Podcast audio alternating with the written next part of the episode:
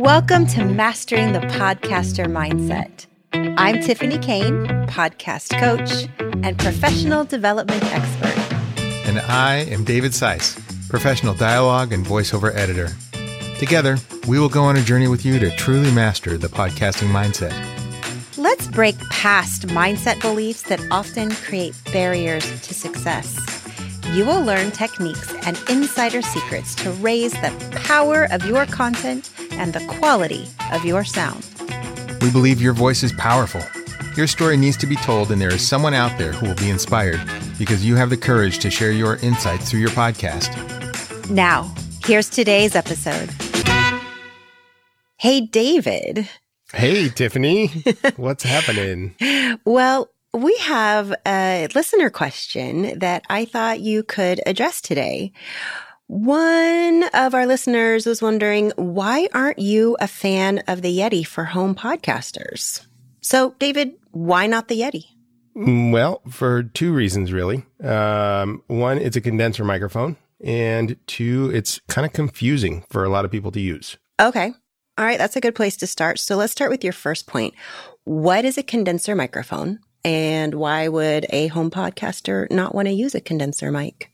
Well, there's basically two types of microphones um, dynamic and condenser. And really, the only difference is what they use uh, to convert our uh, audible sound waves into electronic signals. Um, and so, basically, a dynamic microphone uses um, a permanent magnet. So it's something that just kind of lives inside the microphone.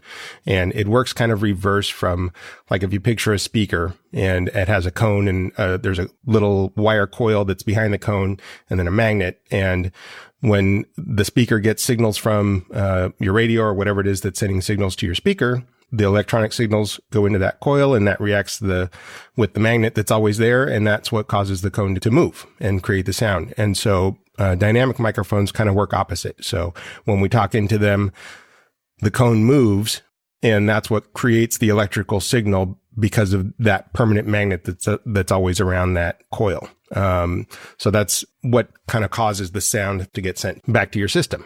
Whereas a condenser microphone needs power and commonly referred to as phantom power. Um, and what that does is that rather than having a permanent magnet, uh, the power actually sort of creates a magnet on its own.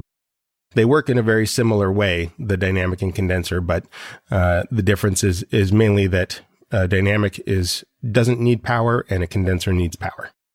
Okay, David. So that's all really interesting stuff, learning about the difference between the two different types of mics.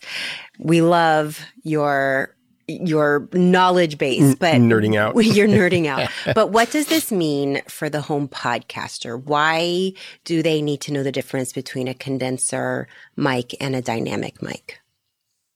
Well, it's mostly off based off of their sensitivity that's the biggest difference between the two. So a dynamic microphone is something that you'd use in a more loud setting. So uh, on stage, if you have vocalists, um, you know, that are singing a live performance, if you've got a drummer. Oh, like on The Voice and all of those yeah, shows. absolutely. Okay. Yeah, yeah, for sure. The reason those are used in those areas is because it takes more movement, more uh, force to cause that diaphragm to move. So they're they're much um, they don't pick up a lot of the you know exterior noises that are around the microphone. It, it's mostly what's just directly in front of it. Whereas a condenser microphone, because they're powered, they're much more sensitive. And so you'll get the people that do the ASMR videos where you're uh, listening to somebody chew nuts or something weird like that, or recording of a sound bath or acoustic guitar where you want to pick up all of the intricacies of, of whatever it is that you're recording, you use a condenser microphone. Um, so mostly you see those in like a, a studio setting, um, for vocalists and that sort of thing, or like I said, acoustic guitar, um, or if it's somebody like a, a recordist that goes out and records streams in the, in the wilderness and that kind of thing, where you want to pick up all the little teeny tiny sounds because that's what is creating the audio, right?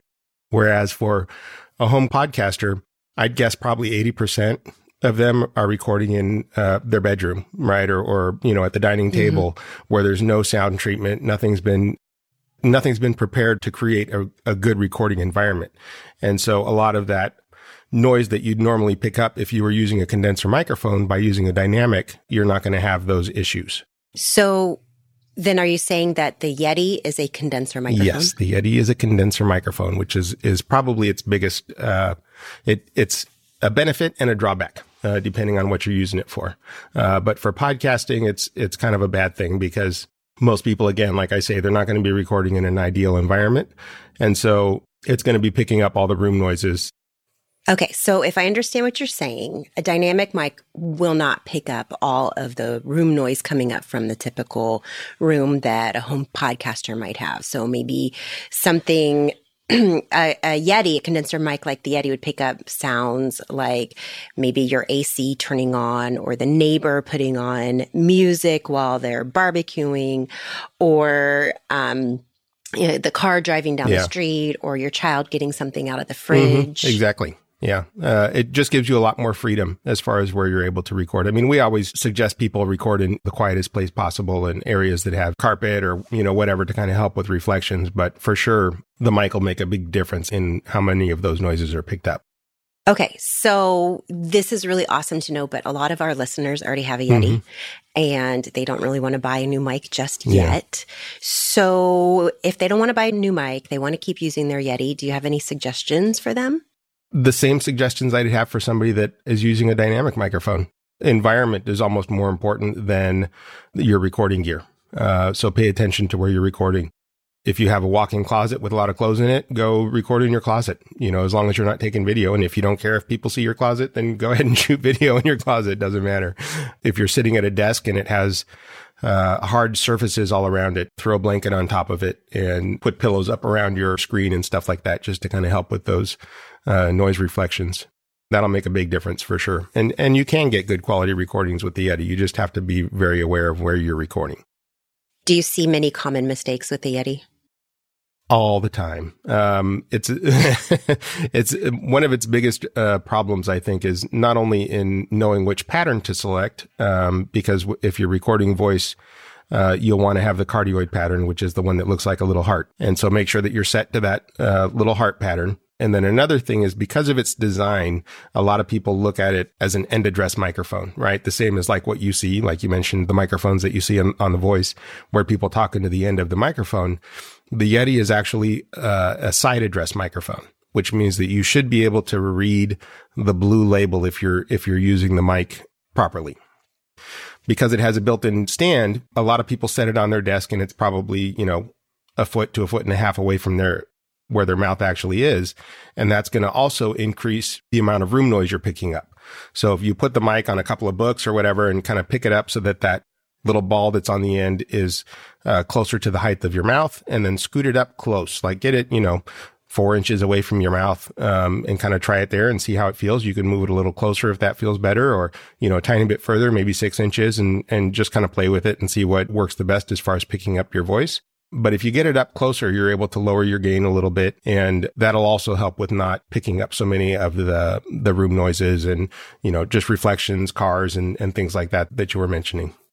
So if people happen to watch the video, you and I are using uh, different address the mic. So you have a side address Correct. mic and I have an end address yep. mic.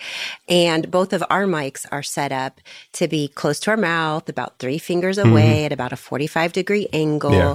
So they're not below us. They're not far away from us and it's picking us up. And then we're not talking directly into the mic Are because it's 45 degree angle the um, our air is going past the right. mic instead of into the instead mic. of into the mic. And when you talk into the mic, and this this will definitely happen with the Yeti, you're going to get a lot of the plosives, right? So if I say, you know.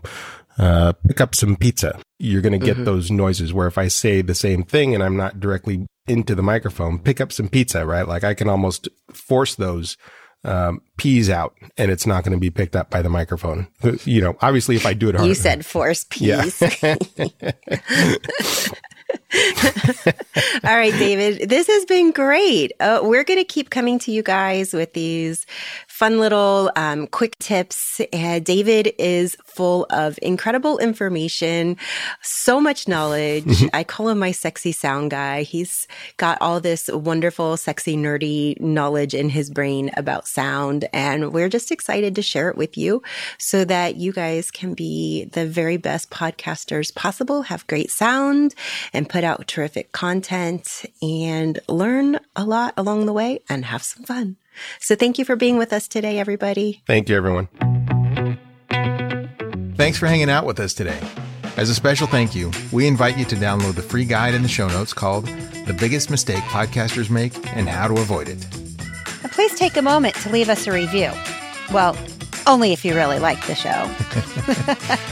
and come on over and join our free Facebook community. We'd love to have you there. We believe your story is powerful and needs to be heard, and we would love to help you tell it.